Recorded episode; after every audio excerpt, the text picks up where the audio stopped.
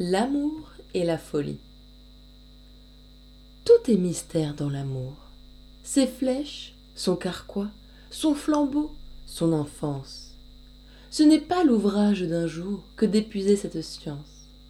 Je ne prétends donc point tout expliquer ici. Mon but est seulement de dire, à ma manière, comment l'aveugle que voici, c'est un Dieu. Comment, dis-je, il perdit la lumière? Quel suis-tu ce mal, qui peut-être est un bien? J'en fais juge un amant et ne décide rien. La folie et l'amour jouaient un jour ensemble. Celui-ci n'était pas encore privé des yeux. Une dispute vint. L'amour veut qu'on assemble là-dessus le conseil des dieux. L'autre n'eut pas la patience. Elle lui donne un coup si furieux qu'il en perd la clarté des cieux. Vénus en demande vengeance. Femme et mère, il suffit pour juger de ses cris.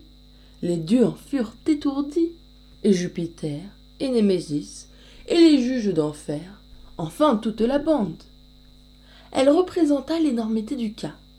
Son fils, sans un bâton, ne pouvait faire un pas. Nulle peine n'était pour ce crime assez grande.